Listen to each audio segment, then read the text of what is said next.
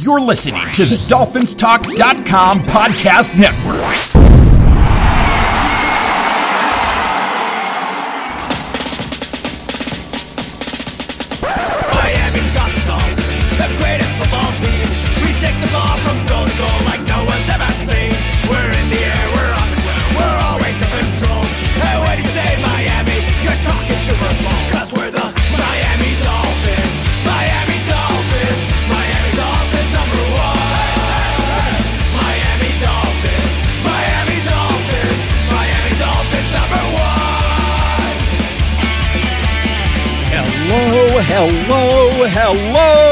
Miami Dolphin fans, and welcome to the same old Dolphin Show, part of the DolphinsTalk.com podcast network. We are, as always, sponsored by BetUS. I am Josh Katzker, and with me today and every day is my brother from the exact same mother, Aaron the Brain. Aaron, say hello to the people. Hello to the people. Well, Brain, uh, I, I kind of want to start the show tonight a little differently than how we usually do it. You know, normally we'll we'll jump right into a discussion of the most recent game and who played well and how it went and and the good and the bad and the ugly and all of that. But tonight, tonight, I, I want to start by talking about my love of the Miami Dolphins. Is that is that all right with you, Brain? Of course. Go ahead. Okay. I- I Pour wanna your talk- heart out. Okay, here I go. I'm gonna I'm gonna go solo layout for this. Okay. Hi everybody. You get to see my my my mug in the big screen if you're watching live on the Dolphins Talk YouTube. Which if you're not, now is a really great time to go subscribe to the Dolphins Talk YouTube. Turn on notifications so you never miss a show when we go live. Like this video as well, everybody. Very important. So, like I said, I kind of I want to start tonight by talking about my love of the Miami Dolphins. You see, I love this team. I have loved them for as long as I can remember. I was a super emotional kid, which I, I know is probably really hard to believe if you've listened to the show for any period of time. I've got vivid memories uh, of being younger and celebrating big wins with friends and family. And I have equally vivid memories of throwing temper tantrums and destroying things in my bedroom following especially heartbreaking losses. But my love of the Dolphins doesn't just stop when I was a kid. I mean, I was always kind of emotional. In 2008, the Dolphins clinched the AFC East while I was snowed in following a super rare Pacific Northwest blizzard while I was staying with my wife's family in their home outside of Seattle and the Dolphins, they clinched the AFC East. And in my shorts and my Ricky Williams jersey, I ran out into the snow, and we're talking about probably two to three feet of snow. I ran out and celebrated barefoot in the snow. And then a, a few years ago, my brother and I, we changed the format of our podcast, which had previously been about sort of generally about sports and also pro wrestling. We changed it to make it one that was completely devoted to the team that we love. And we now spend countless hours every week reading about the team, analyzing the team, consuming media about the team, writing about the team on, a, on occasion, engaging on social media about the team, working on a website about the team, and talking about the team on our podcast. Not to mention watching every single game from start to finish.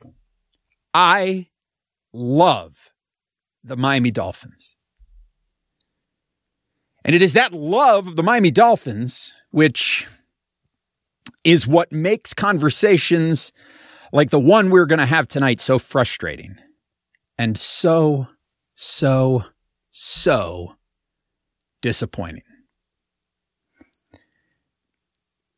You see, we've talked on this podcast many times about how the NFL is the king of leagues where people overreact to small sample sizes.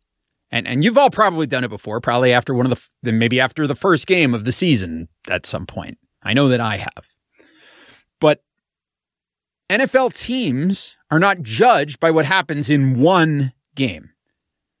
They're not judged by what happens in two, three, four, or even seven games. They're judged by the totality of what happens over the course of an entire 16 or as is the case now 17 game season. And when you look at the Miami Dolphins right now, the Miami Dolphins who lost 34 to 3 on Sunday to the Tennessee Titans, a team quarterbacked by their own former starter. Right now, when you look at that team, you see a team that still has one game left to play. But that team has played 16 games thus far. And while that final game does remain unplayed, much of the big picture is going to remain the same whether this team wins the 17th game on Sunday or loses it. A lot of that big picture, it's going to stay the same. So when you look at the Miami Dolphins right now, you see a team that is 8 and 8, a team that has been eliminated from the playoffs again, a team that in the last 20 years has finished between 9 and 7 and seven and nine nine times, including this year. You see a team that has won their division once, and a team that, quite frankly, has more questions than answers when it comes to what the future looks like. This team remains, unfortunately, the same old Dolphins. And it breaks my heart to say it. But truth is what the truth is. So, brain. Let's uh let's talk about this game. Dolphins lose 34 to 3. What are your instant reactions to what you saw on Sunday. And I don't want to remind everybody, we're going to try our best to keep this conversation as much as we possibly can to this game. But I think the nature of the conversation that we're going to have is going to mean that it's going to get a little bit outside of just this game. We're going to probably end up dipping our toes into the water a little bit of the off season to come. It's just it's just kind of natural when you look at this point the Dolphins have one game to play and they've been eliminated from the playoffs. So that's where the conversation the focus typically begins to head towards that off season. And so while we're going to do our best to keep it focused and we're not going to do a deep dive into what needs to happen in the off season, that is probably going to enter into the conversation at some point tonight. But uh, Brain, what are what was what is what are your initial takeaways from this game on Sunday? It was a complete team failure. They got outclassed by a legitimate playoff team. A legitimate playoff team that was without their best player because their best player is Derrick Henry. Um, and they are not the same team without them, but somehow D'Onta Foreman did his best Derrick Henry impression uh, against the Dolphins run defense, which we thought had been shored up. And sure, you're going to get some people that say, well, the defense did their job, but the offense couldn't do anything. So they, eventually they're just going to break because, uh, you know, the time of possession or whatever. But, um, that, that might, might have been the case at the end of the first, first half. That might have been the case at the very end of the game, uh, when, you know, things had kind of been settled and the game was pretty much in hand.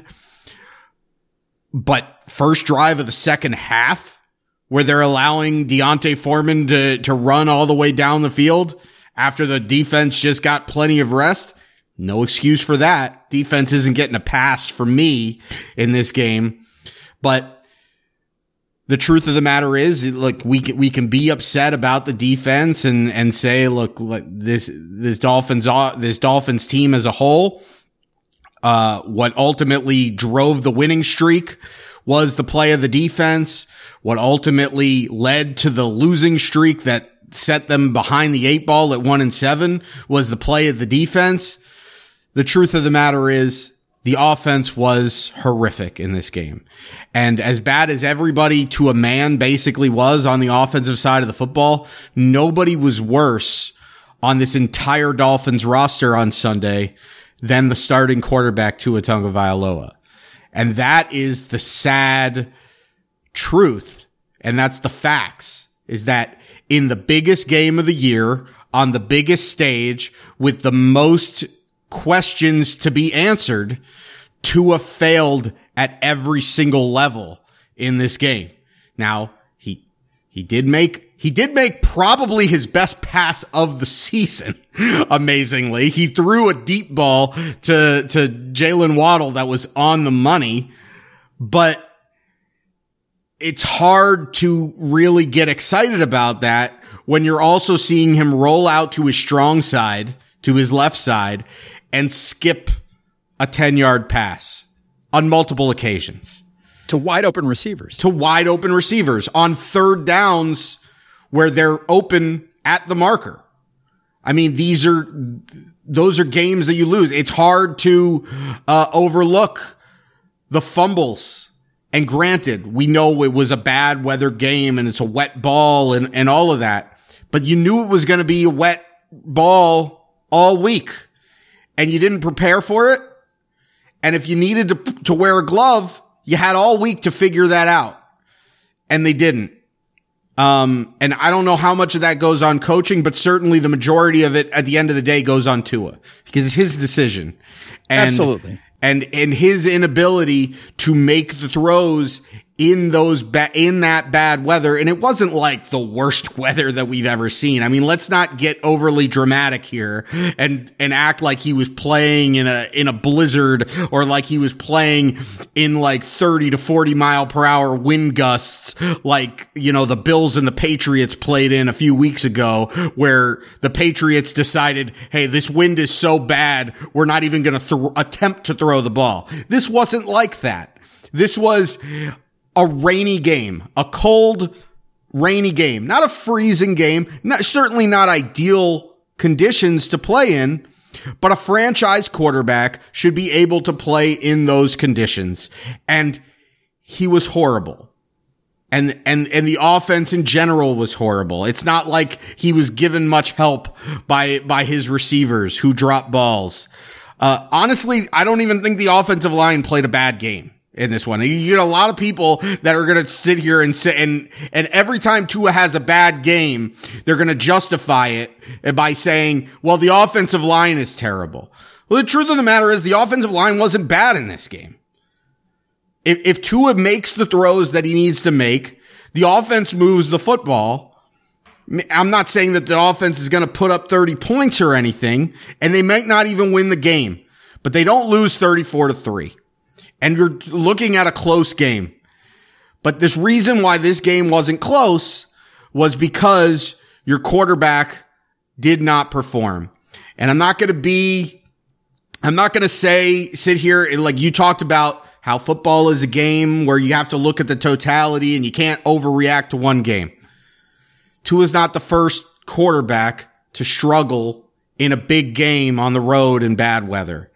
And you know, plenty of quarterbacks, even great quarterbacks have struggled. The thing is, is that when you look at the totality of what Tua has done this season and last season, you have to be honest with yourself. And the, the fact is, is that there are questions there about whether or not he is legitimately able to be a franchise quarterback for this team.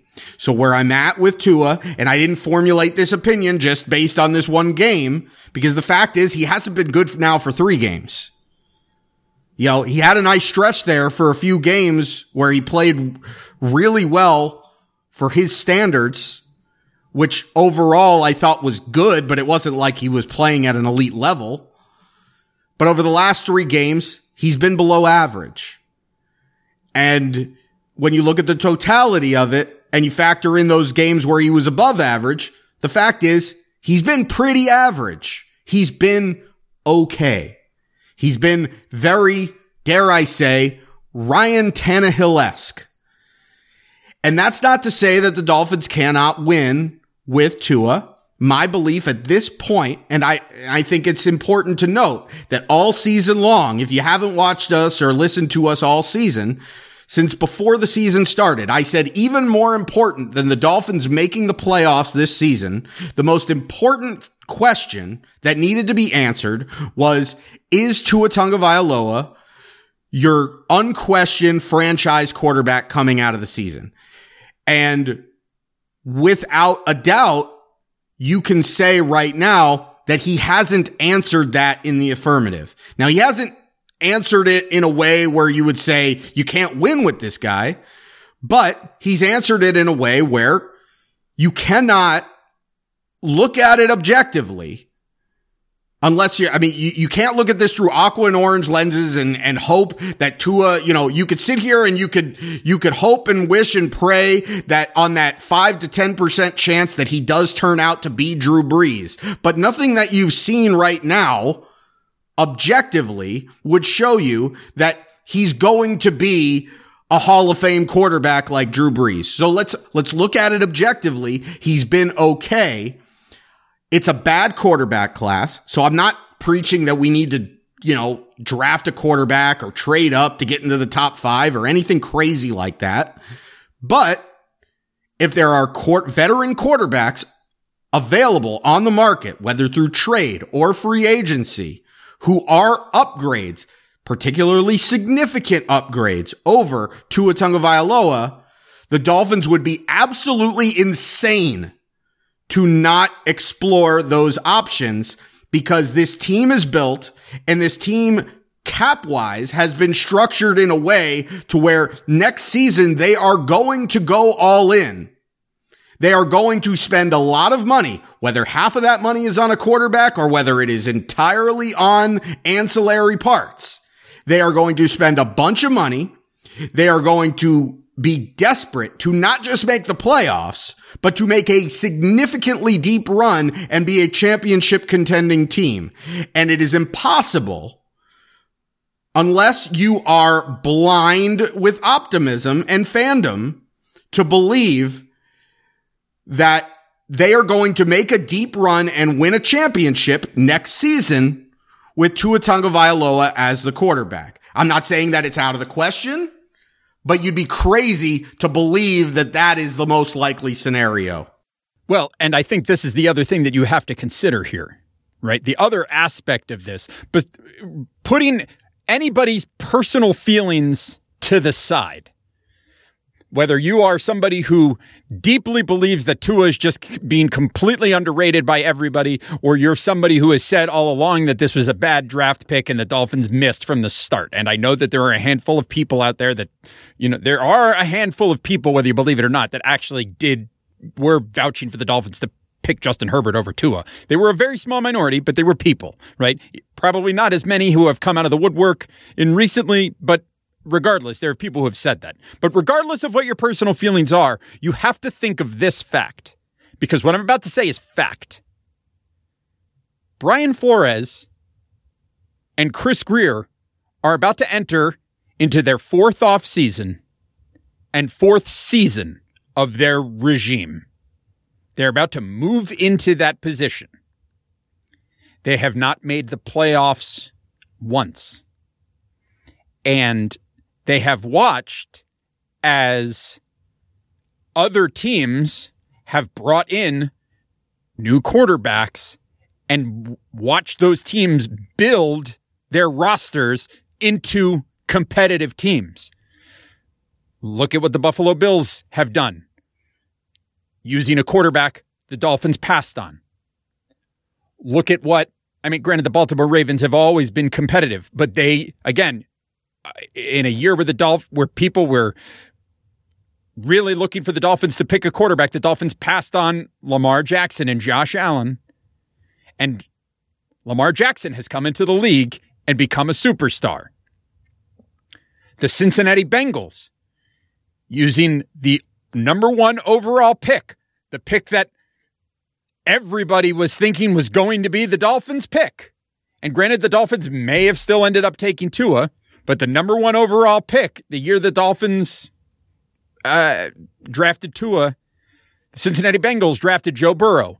And the Cincinnati Bengals just knocked off what was the number one seed in the AFC East to clinch the AFC or the AFC West and the AFC conference. They knocked off the then number one seed to clinch their division. Brian Flores and Chris Grier going into this fourth year of their regime have to get results. They need to get results. The team needs to, at the very, very least, make the playoffs next season. And as you can see in the AFC, that is not an easy task. You can't just be, you know, I mean, there, there's some luck to it, but you can't just, you know, stumble into the playoffs in the AFC the way you might be able to in the NFC. In the AFC, you've got to go out there and you've got to beat some solid teams and you've got to earn that playoff spot. And that's something that they have to do next year. So with their jobs on the line, because, and I, and I am saying this as somebody who believes that the, whether I agree with it or not, I believe that Chris Grier and Brian Flores are going to be back for next season. I think at one point in time it was possible that they might not be, but then they went on that seven game winning streak to make this a fairly, you know, another same old Dolphins kind of season. And I don't know that Stephen Ross is in a place where he's going to watch that and, and watch a team win seven games in a row and say, okay, I'm firing the coach and the general manager. I just don't believe that's going to happen. I think they're coming back. So I know that they are coming back and they are going entering into this fourth season with a need to take this team further and to make progress because they made progress from from year 1 to year 2, but from year 2 to year 3 they have taken a step backwards. And so now the question is, can they between year 3 and year 4 make a significant step forward, show significant progress? And that's what they're depending on. That is what their jobs depend on. And based on what I have heard in the media and seen on the field with my own Tua eyes, I do not for a second believe that these two men are going to go into the offseason and rest on their laurels and say, yes, two is our quarterback, and we are going to make no attempt to upgrade that position. There's no way that's going to happen. So I mean, is there a world where it happens? Yeah, of course there is. But I think they're going to make every attempt they can to bring in somebody to be an upgrade at the quarterback position. And whether you personally feel like that is possible, I think you have to understand that based on the performance that Tua has put in for the last three weeks, the three weeks where it was all on the line for this team, and to put in those performances, I think I just think there's no way that he's. I, I, I mean, I'm not going to say there's no way that he comes back and is the starting quarterback next year because there's every chance that the Dolphins go out there and try to find a new starting quarterback and they just are unable to make a deal. Because that's another thing that I think is very possible. There are three what I would call elite quarterbacks out there who I think the Dolphins would seriously consider bringing in to replace Tua. And I think it's Deshaun Watson, Aaron Rodgers, and Russell Wilson. Now, whether Aaron Rodgers actually leaves Green Bay remains to be seen. I think it's possible that he does. I also think it's possible he stays. I think Russell Wilson is almost certainly leaving Seattle. Um, and Deshaun Watson is, you know, unless you know, unless he just the, his the legal situation that he is in continues to boil over and he's found guilty or something happens, you know, that it doesn't get cleared up. I think it, it by all reports, it seems like that is moving towards a place where it's going to get cleared up and that he's going to be able to play in the league next year. No guarantee, but that's where it feels like those are the three guys who are out there that I think the Dolphins will absolutely be making a play for.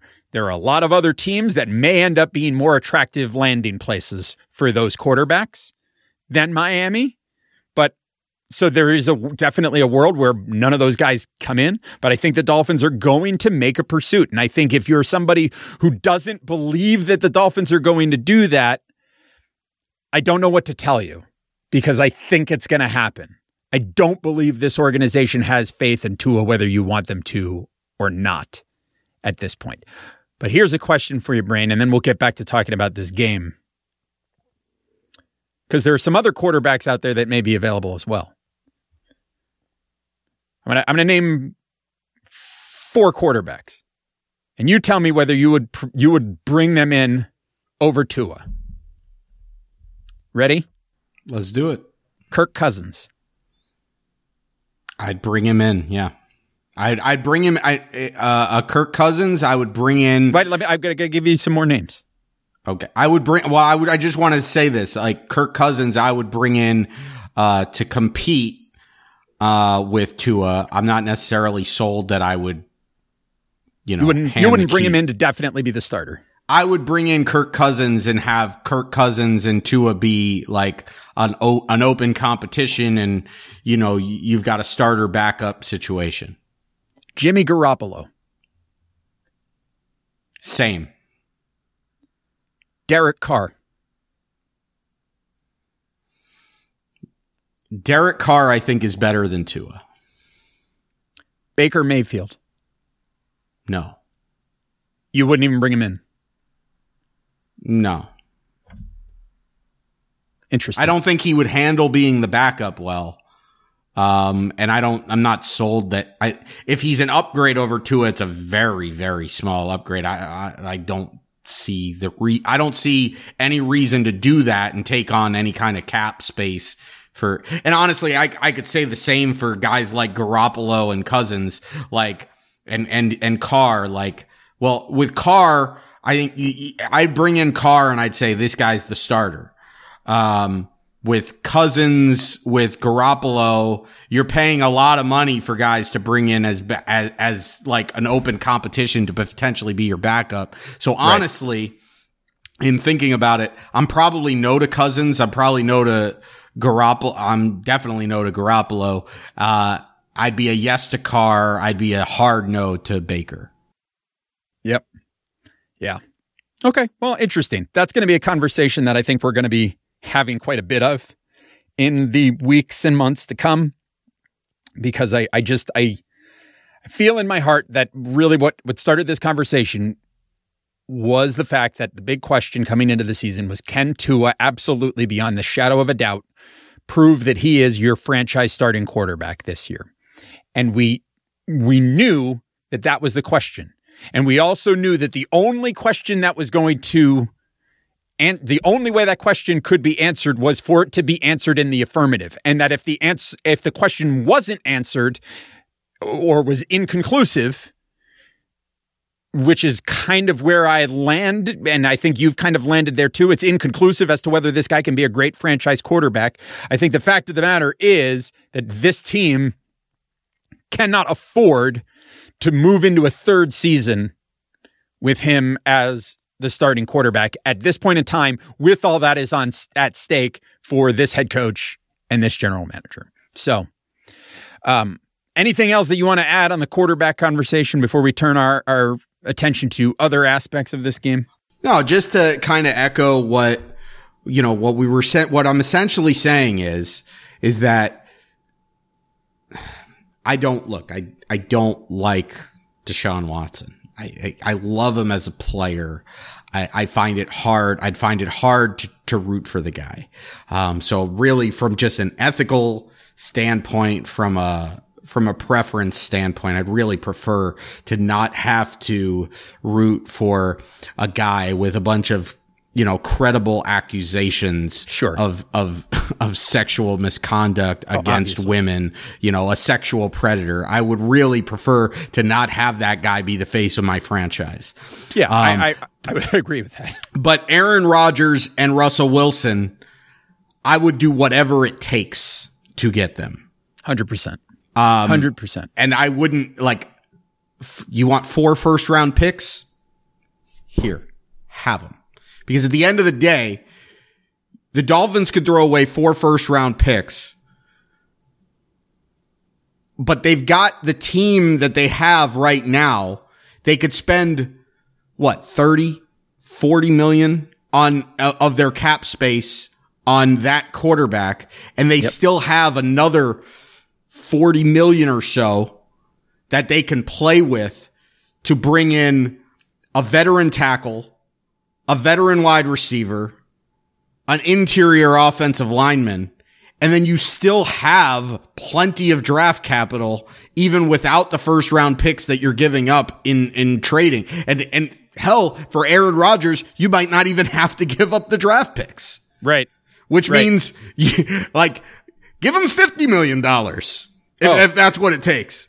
This is going to be this is going to be the new Peyton Manning billboard in in South Beach. You know, that's that's what that situation is because it's going to be all these people courting Aaron Rodgers, trying to get him to to choose their team. You're going to have, eh, and is is it going to happen again where everybody is is doing everything they can, bending over backwards to try to to try to seduce Aaron Rodgers, and then he just goes to the Broncos? It's very possible. Maybe, Yeah. And, maybe- and, and look, you can say what you want about like, oh, be too, you're being too politically correct and like you don't have to, you know, take them to church or whatever, the whole Deshaun Watson thing. Yeah. But at the end of the day, I, if I've spent my entire life rooting for the Dolphins to win a Super Bowl, I would much rather root for a team that I like.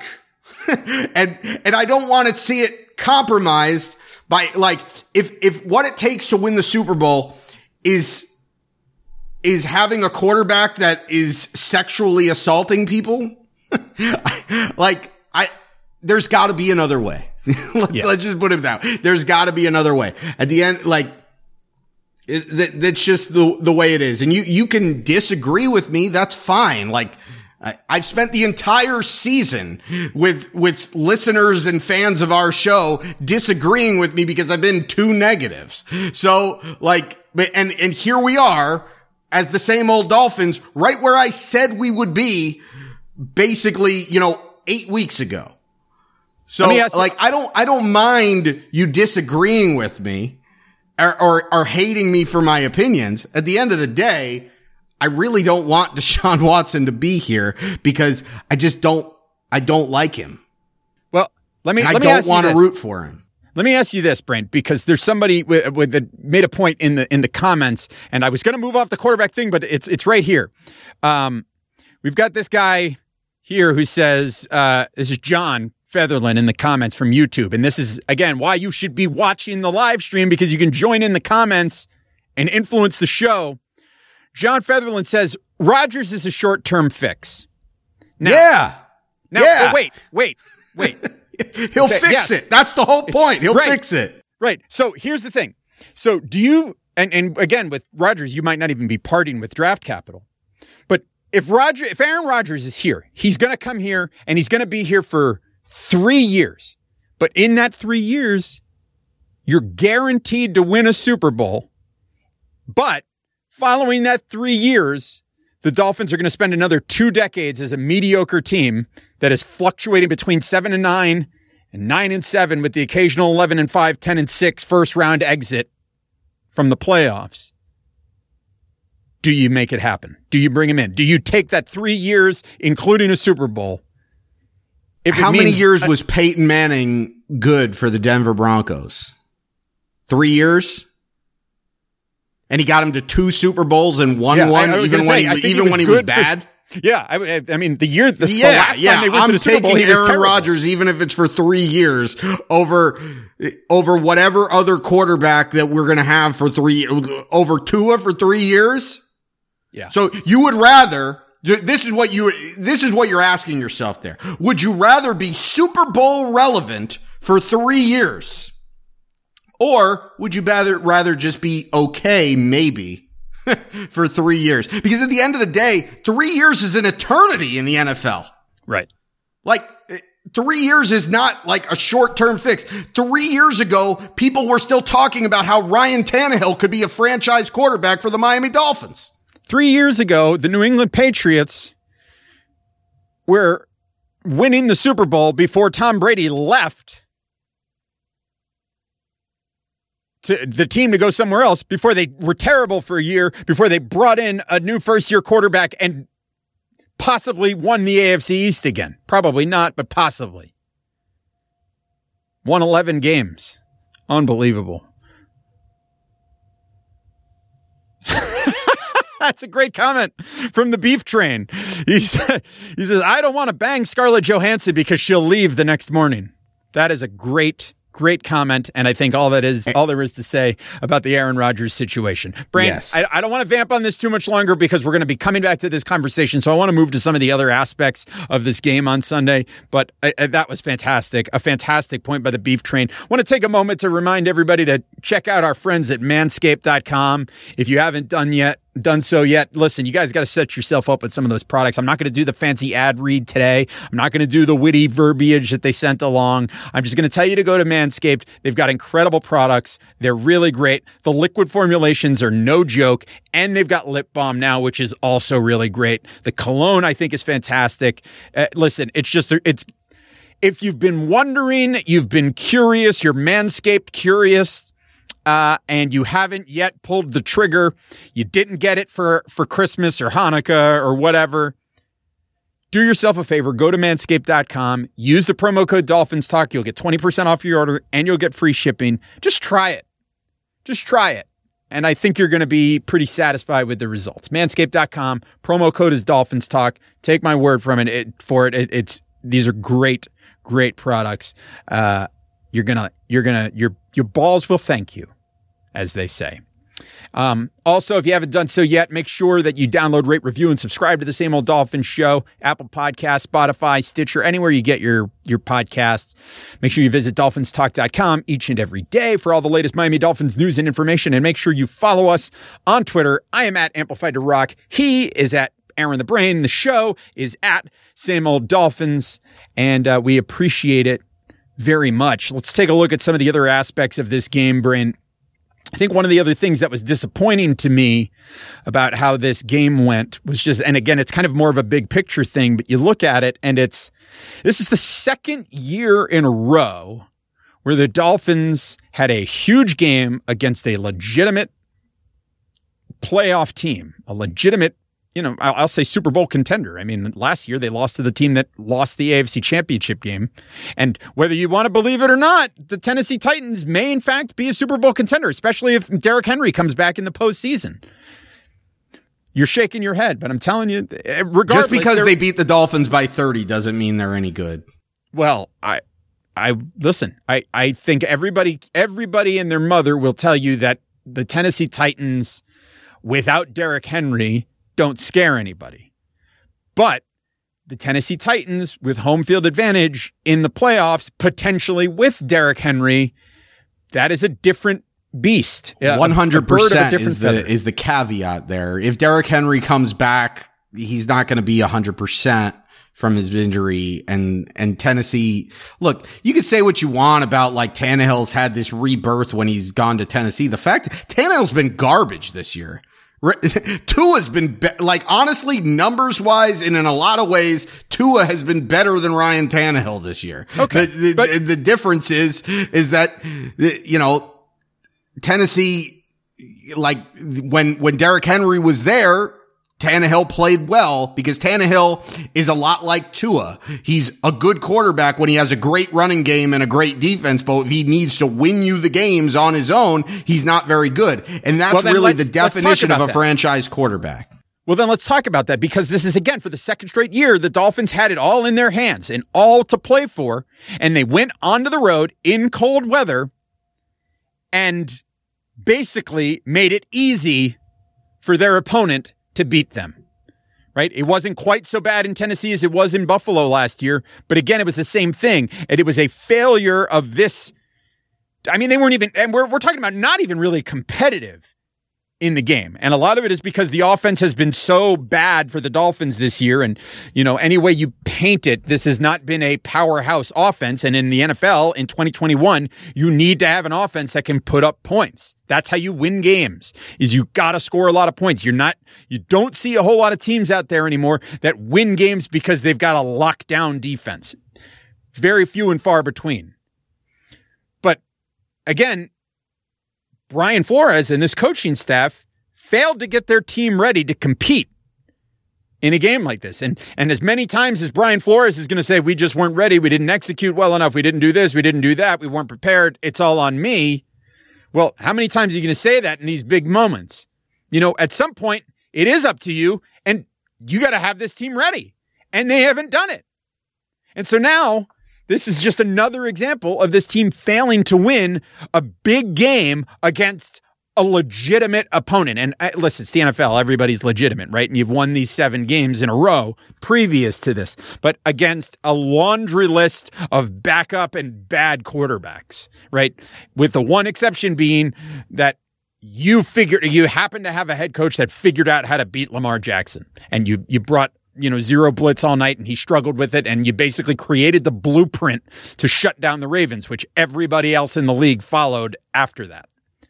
So I don't know. I, I so I was concerned about that aspect of it. And uh, as you said at, at the top, Brain, it's the defense, our defense, which has been, you know, kind of the thing that brought this team back and was really essentially what carried this team to the seven game winning streak was the strength of this defense turning it all around completely broke down and they made D'Onta Foreman look like he was Derrick Henry on Sunday.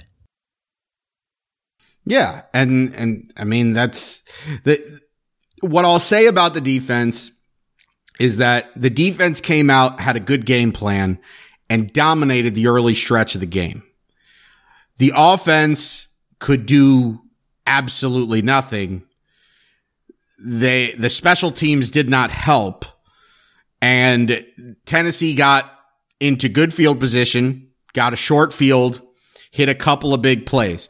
What I'll say about this defense where they got exposed and I think is, is a big issue that we'll look at in the offseason is the linebacker play. That, that's the bottom line is that linebackers getting out of position and leaving their gaps unfilled allowed big runs. Elandon Roberts is not very good. Jerome Baker is kind of good at what he does, but is inconsistent. He is a better pass rusher than he is a run stopper. He is better in coverage than he is a run stopper. This Dolphins team desperately needs an upgrade at the linebacker position in order to be a consistently good run defense against teams that know what they're doing running the football. The Titans know what they're doing running the football the same way that the Denver Broncos knew what they were doing running the football last season when they ran for almost 200 yards or whatever it was against against the Dolphins late in the season on a, in a big game. That that's a a problem area for this defense that has not been solved and it gets kind of overshadowed when you're playing quarterbacks like Ian Book and Zach Wilson and Joe Flacco and Mike Glennon. Uh, you know, you, you can get away with things because you could put extra guys in the box. Ryan Tannehill is not a great quarterback, but he's fine. He is a, he is an okay starting quarterback and a quarterback that you can win with. Those other guys, they are not when you have at least a serviceable starting quarterback in there, then you have to at least respect the passing game, which means that your linebackers have to do a good job of maintaining their gap control and and stopping the run. And the Dolphins linebackers are not good at that. They weren't good at it last year. They weren't good at it early in the season, but somehow we got lulled into this false sense of security that they somehow were good at it because the Dolphins shut down a bunch of teams that only had a running game because their quarterbacks were Cam Newton and Mike Glennon and Zach Wilson and Joe Flacco and Ian Book. It's a lot easier to play run defense when those are the quarterbacks. No, you're you're absolutely right. And that's one of the things that this team got exposed again. And so that is something something to add to the list of things that needs to be looked at in this offseason. Something that I was pleasantly surprised about in this game was how well Duke Johnson was running the ball. But the Dolphins I, I, this is one of the weird things that the Dolphins do because they cert, they seem to only scheme certain guys, uh, use certain running backs in certain for certain plays. And so they mix it up. And so you don't have a bell cow back to be in there. So sometimes you got Duke Johnson in there on first down who's running it up the gut for 14 yards. And sometimes you're bringing in uh, Myles Gaskin who is falling down at the first time of asking. Um, occasionally you've got Philip Lindsay in there who was less effective in this game for whatever reason. But Duke Johnson Because he's seemed to have good. come to play. Duke Johnson was really, really good. The problem is the Dolphins got away from the running game, and and and this was another thing was Tua, and I don't know if he was being candid or if he was making excuses or or, or what, but he came in saying that the Dolphins' game plan in this game was to throw the ball downfield and to push the ball downfield. Uh, something that they have not been able to do effectively all season was suddenly the game plan in this terrible weather. And so that's yet another thing that has me scratching my head of oh, how did I've got a conspiracy theory. but and but okay, I'll, and, I'll, and I'll take it. And I'm I'm sure you're saying you're going to tell me that they they were sacrificing Tua to the gods on Sunday in order to have that bad performance, in order to miss the playoffs, in order to make sure that they could move on to him. But I'm sure that'll be your one hot take. But Yeah, you just did I just it. thought it was. I just thought it was a mess. Uh, you know, they got away from what was. I mean, I, I've and I've been a strong proponent of don't run the ball, don't run the ball, don't run the ball. But the, running the ball with Duke Johnson was working on Sunday, and they got away from it. And then and then they fell behind, and then they were trying to play catch up, so they stayed away from it. And ultimately, I think they only ran the ball 16 times in the whole game. But a, another part of the problem is your quarterback couldn't hold on to the ball in in bad weather, and that is again a significant issue. Yeah. At the end of the day, this was an entire team failure. But again, nobody failed more than Tua. And the bottom line is in the biggest games, in the biggest moments, look, you drafted your quarterback number five. We all want Tua to be the franchise quarterback. Like you could say we're overly negative or we're given giving Tua, we're too hard on him, whatever.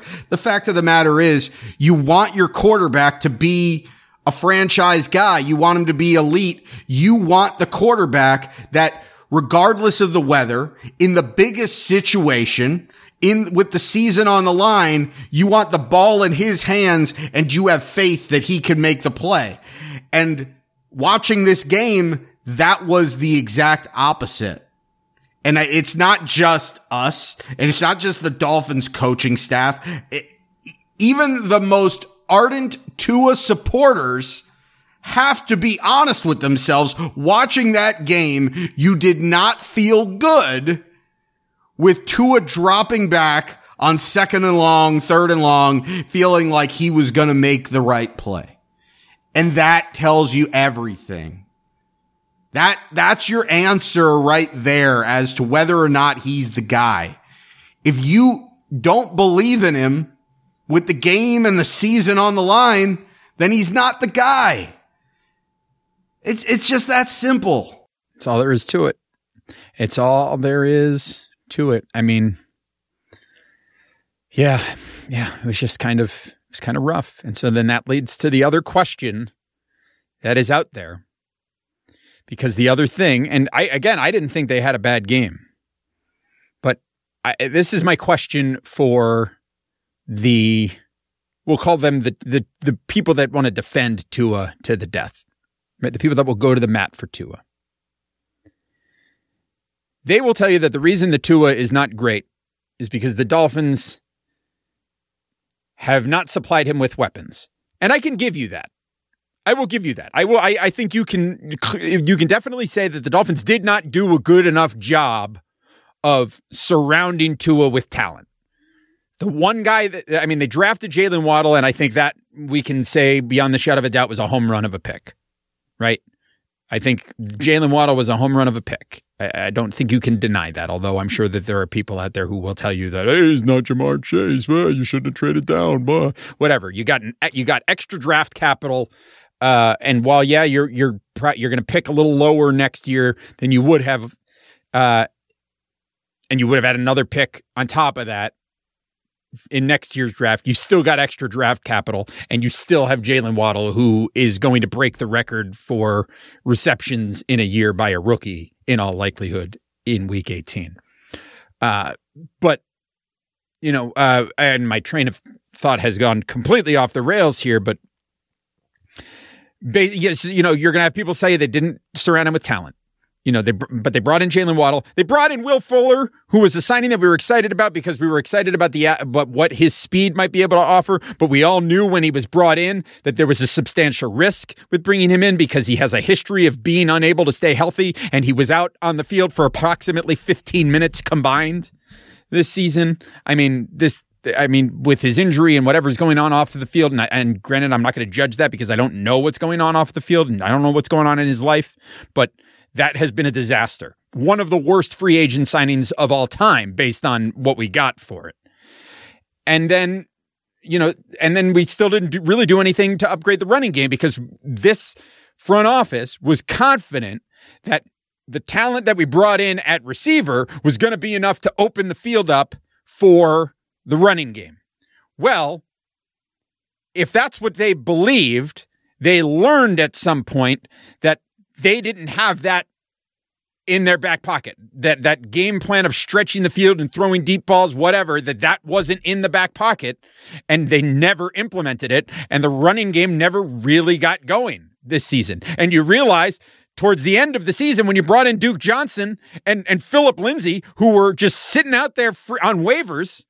I mean, Philip Lindsay was on waivers. Duke Johnson was just out there. He was just out there hanging out, free agent. You brought in these guys towards the end of the season, and they were better than the guys you already had. So that was a problem. So you didn't upgrade the running back. And then you've got the offensive line. You have this offensive line, which this regime has been building now for three years. And the offensive line is arguably worse now than it was during the first year of this regime. And so the question is this team has some holes to fill on offense and they've got some building to do on defense. And, and, and I'll be fair, I think they've done a pretty good job of, of boosting their defense and bolstering their defense, the Noah Igbinoghene pick aside. But are you, as we go get prepared to go into this offseason, the fourth offseason for this regime, do you feel confident that this general manager and this head coach and his team of assistant coaches are going to be capable of adequately fixing this offense? Oh, God, no. God, no. Um, the thing is, is at some point it becomes a numbers game. If you throw enough assets at it, you're bound to get something right. So I feel like with the offensive line, with the amount of draft picks that we've spent on it, th- just go out and spend money now. Dr- uh, sign the best tackle available, sign the best center available. And you can go sign Terron Armstead, who can't stay on the field because he's injury prone all the time. He's probably the best veteran offensive lineman that is going to be available this offseason. I don't know. I'm not, I'm not, I'm not the GM, but what I'm going to say is I'm just saying there, there are, there are tackles out there, veteran tackles that are good. Miami has the money, the resources to spend. They absolutely have to fix the offensive line. If they bring in one good proven tackle and one good, proven interior offensive lineman, particularly a center, they have enough pieces to where I believe that they can be, at the very least, a middle of the road offensive line. That's, and, and, and, to me, you get a middle of the road offensive line, a franchise quarterback, and you bring in a, a veteran receiver that's not Will Fuller, and then you could draft a running back. You, you, you shouldn't go out and sign a running back. That, that's not the way to do that. But you should draft, you know, you free up all that, You, you use your cap space on that. The defense is pretty well built. It's not that they can't use a few more pieces. Like I said, they could use a linebacker. You could probably use a, a you know, a little bit more help on the, on the defensive line. Uh, but overall, the defense is pretty well stocked. You don't need to overspend on that side of the football, but you absolutely need to fix this offense and you can't do it through the draft. Not, not in one year because no. even if you hit on the draft picks, it's going to take them. I mean, look at, look at the players that we've hit on in this draft. We're, we're very happy about Jaelan Phillips and Jevon Holland. It took them half the season to really come into their own. If we, if we get, if it takes half the season for the offensive line to gel, then we're going to be sitting at one and seven again and the season's going to be over. The, this team needs to, to spend money. Um, do I have faith in Chris Grier? No, I don't. I didn't. Have, it's why I think he should have been fired a long time ago because I knew, I freaking knew that when this team was one and seven and then won that game against Houston and then won the game against Baltimore and we're at three and seven, I knew at that point that this team was going to go on a fraudulent run against a bunch of bad teams and save a bunch of jobs that had no business being saved. And here we are. Yeah. Chris Grier is not a good talent evaluator. He's been bad at it for years. Brian Flores is a good defensive coach, but has no idea what he's doing on the offensive side of the ball. So much so that we've had four offensive coordinators in three years. And if things go the way that we, pretty much everybody wants them to. We're going to be looking at a fifth offensive coordinator next year. We're also going to be looking at a fourth offensive line coach. I mean, he has no idea what's going on on that side of the ball, which is an indictment on him as a head coach. I think he's, he's got potential. I like the fact that he kept the team together and motivated and they were able to turn things around where other teams would have, might have folded. And he deserves some credit for that. But he also deserves some credit for the team being one and seven. He deserves some credit for the fact that he can't keep an offensive coordinator, that he can't keep an offensive line coach, and the ones that he do, that he does hire suck. He deserves credit for that as well. Yeah. All he- in all, it's, it's very mediocre, which is why we are where we are at today. And it's why we are still, as we said at the top, regrettably, still the same old Dolphins. None of us wanted to be here. None of us wanted this. We all wanted this team to do really, really well this year. But at the end of the day, it, it has not happened. And while there were certainly some good moments, as I said at the top, you're not judged by what you do over the course of a seven game winning streak. You can't view that seven game winning streak in a vacuum. That seven game winning streak followed a seven game losing streak, and, and good for the Dolphins. They're the first team that followed a seven game winning uh, losing streak with a seven game winning streak in the same season. Congratulations, you've done that. is there any better distinction? It is. That, that, I mean, is there any more a same old Dolphins distinction of saying we're the only team that has had a seven game winning streak and a seven. We're going to, I'll, go one better. We're going to be the first team ever. I wish that we would have done this in a 16 game season, but we would have been the first team ever to start 0 and 8 and finish 8 and 8 or start 8 and 0 and finish 8 and 8. Because at one way or another, no matter how many games we lose in a row, the Dolphins will find their way to mediocrity. And and the one thing that you can say, I guess, to try to end on a positive note and, and in in favor of, you know, for Brian Flores is that, you know, listen, at the end of the day, you took a, a team that was one and seven, that was on death's door, and even with the soft schedule, and I please stop saying, oh, it's not a soft schedule, it's the NFL. Yes, I understand that it's the NFL. Every team is hard to beat. No wins are given. You got to go out there and earn it. But my God, everybody and their mother, when you talk, when you go to one podcast to the other, they looked at the Dolphins schedule and said the, the Dolphins have a very tough first month and a half of the season. And then after that, it's pretty smooth sailing right? And the Dolphins showed it was pretty smooth sailing against the teams that it was, you know, should be pretty smooth sailing against. But to be a good team in the NFL, to be a team that lifts the Lombardi trophy, you've got to be able to beat good teams. And the Dolphins don't seem to have that in their locker. As of now, the only team that they have beaten that have a record above 500 is the New England Patriots, and I well, I think the Saints the Saints won yesterday, so they're above 500 now. Did the Saints win yesterday? Yeah, they did. The Saints won yesterday, so so the Dolphins have beaten two teams that are over 500, but one of them was starting the third string quarterback, and their half their team was on the COVID Fourth string. fourth string quarterback, right? So, you know,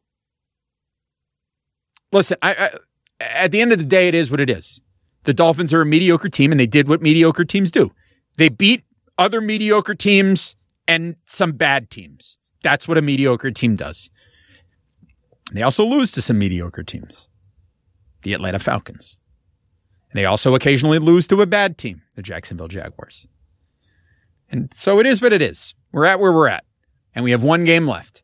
And I think that game, listen, and it's not to say that, that there's nothing to play for. Obviously, you know, at the end of the day, you'd certainly be you'd certainly like to be playing for a playoff spot, but you know, to be able to play for a winning record would be a, is a pretty good thing. I don't think the Dolphins have had back to back winning records since the early 2000s. I think probably what 2002 2003 i think was the last time the dolphins had back-to-back winning seasons. So that's something. I mean that being said they still took a uh, took a se- step backwards this year. What oh are you you're celebrating What an exciting thing to play for. i know i'm telling Now, you this is a disappointment of a season. No matter what oh happens. 100% Yeah, no matter what happens, look, the, the fact is they came into this season for the first time in years with real expectations, and the expectation was simple. You make the playoffs. that's right And they took a step back. Where, you know, what, regardless, like you, you get a 17th game this season, whatever. Uh, last year, this team went 10 and 6. Through 16 games this year, this team went 8 and 8. And they're missing the playoffs. Like the team took a step backwards in a year that everybody wanted to see them take a major step forwards. It's a major, major disappointment. It's not a Yeah. minor disappointment. It is a significant disappointment. It's the kind of disappointment that frankly ha- has Brian Flores on the hot seat. I know he's not getting fired. I know Chris Grier is probably not getting fired as well. But the fact is, is that both of those guys are going into next season on the hot seat. And the reason is because this season was an abject failure.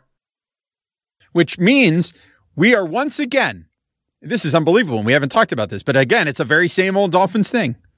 We're once again at the point where Dolphins head coach and GM has to go all in and has to spend a lot of money and has to put a bunch of big bloated contracts together in order to make sure that the team can actually compete just so well, the way the story goes typically is that the team ends up disappointing that season anyway. What I'll I'm not say saying about that's what's going to happen, but i i- listen, if you if you find yourself sitting here going, "Gosh, this whole situation feels familiar," for good reason. Yeah, and and it is something that we've seen a lot. The the difference I would say here um is that no matter who the Dolphin like even if the Dolphins were to fire Chris Grier tomorrow um and fire Brian Flores, Not gonna The happen. fact is which is not going to happen, but even if they were to do that, the way this team is structured and the way they are set up cap wise, they're going to go all in anyway. They're Yes. going to spend a lot of, I mean, they're not going to leave $80 million a cap on the, on the table. Uh, they're going to spend a bunch of money. The team was set up to, you know, in a way of that a lot of teams are built these days. The way the Rams were built was, Look, you, you get a rookie quarterback, you feel like he's good enough and you spend a bunch of money while to try to win while he's on the rookie contract. The way the Seattle Seahawks were built when they won their title. The way the Kansas City Chiefs were built when they won their title. Uh, you, you get a rookie quarterback, he's on the rookie deal and that's when you can afford to spend a bunch of money on the other pieces before you have to pay your quarterback. The problem is, that Tua is not Patrick Mahomes and Tua is not Russell Wilson. And I mean, he, he could be, he could be Jared Goff. I mean, that's, that's kind of the hope. If your, if your hope is that it, it, it, that the Dolphins don't go out and get a Watson or Rodgers or, or Russell Wilson and that they go in and they give to another year, which if they don't get those three guys, honestly would be what I would do, then the answer would be then you build the perfect team around him and you see just how far you can take this thing. Right. And I know that there are people that are going to advocate that that is absolutely what they should do anyway. But and you know because you you hear it all the time you see it on social media you see these people that are like oh you're reacting oh they lost this game and blah blah blah blah blah so what oh you want to blow it all up you want to blow it all up and go through the same thing again that we've always gone through and to that i would say do you again comes back to that same question do you trust the people who are in charge to take this team look at what what this team is right now and ask yourself if you think by just fixing running back, wide receiver, offensive line, linebackers, we're not even going to, won't even say quarterback, won't even say quarterback. Ask yourself, do you feel like with, by just addressing those things, that this team is a contender for the Super Bowl next season? because that is what that is what we're talking about is like what this team needs to be when when Steve Ross changed the re- this regime. He said we're going to do this the right way. We're going to bring these guys in and we're going to bring in people that are committed to being a long-term consistent winner. We're not there yet. And quite frankly, we're not even close. I mean, you go out there, you look at you look at what the Cincinnati Bengals and Kansas City Chiefs did on Sunday. And sure, you go, oh, God, those defenses gave up a lot of points. But look at what those offenses did and realize that those are actually good defenses that were getting lit up by good offenses. And you can say, well, uh, you know, the, the Bengals defense is a little bit overrated. And, and maybe you might say the same thing about the Chiefs. But the Chiefs have certainly fixed the problems with their defense that they were dealing with early on in the season. But at any rate, what wins championships in today's NFL are offenses that can score like that. And fixing the offensive line, adding a running back, and bringing in some other receivers. I don't know how you look at what you saw on Sunday from the Dolphins and, and the two weeks previous to that, and quite frankly, over the course of this entire season, because we've talked started off talking about the body of work, right? The full season. I don't know how you look at everything that you've seen this season from the Dolphins offense and say that just adding receivers and offensive line and a running back turns this team into an explosive Super Bowl contending offense next season. I just don't see how that happens. It won't be. It, it, it, won't be. This will never be an explosive elite offense with Tua. But the fact is, is that if you put enough pieces there and you, you build a, an offense that can run the ball against anybody and then has weapons on the outside where it can make the game very easy for Tua and can play to Tua's strengths, there's enough on the defensive side of the ball that the team could be very good and it could be a Super Bowl contending team. But that's kind of where Tua is right now. Much in the same way that Ryan Tannehill is. He, Tannehill is not winning anything unless he has a great team around him. Tua is not winning anything unless he has a great team around him. That is the vast majority of NFL starting quarterbacks is that if they have a great team around them, they may be good enough to win.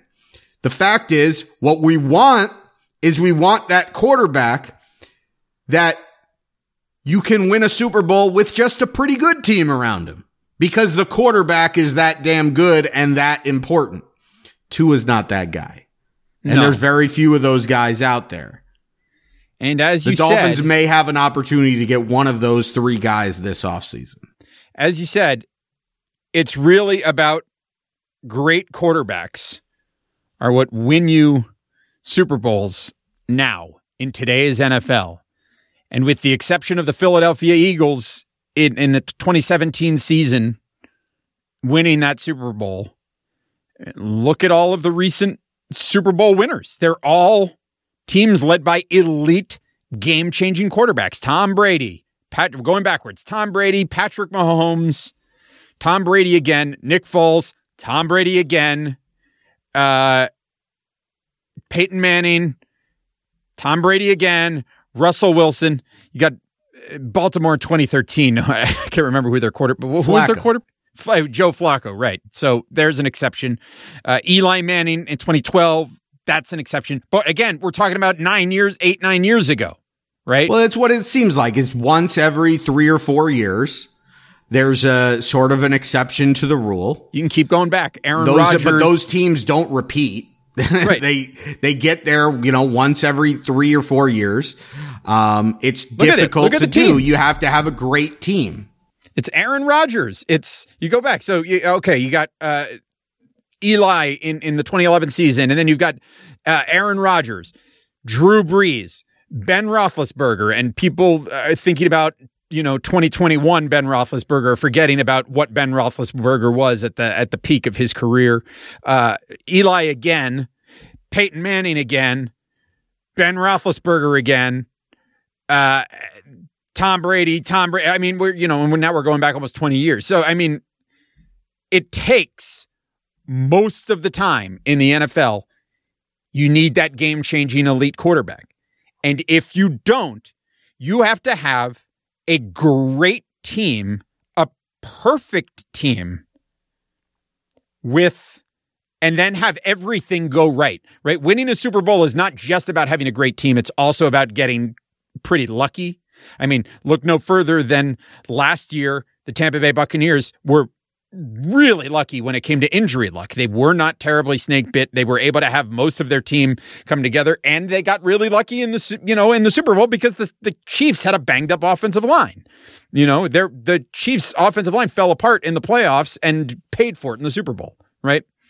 Uh, so it takes luck is part of the equation. And and I think it's a pretty good thing to look at when you talk about the Dolphins this season because we talked about how the Dolphins how they managed to score points this year was they needed to do these big long 15 16 play drives where they're just chipping away chipping away and how difficult that is to do consistently because so many things have to go right right you can't have a holding penalty on first or second down that kills the drive You've got to do it. You've got to do everything exactly right the whole time.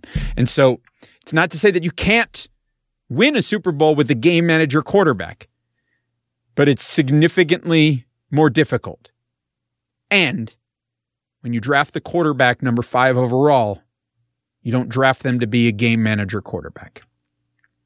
And, you know, the other thing to think about is next year is year three of Tua Tagovailoa. And then after that, you're starting to get close to it's almost time to pay this guy.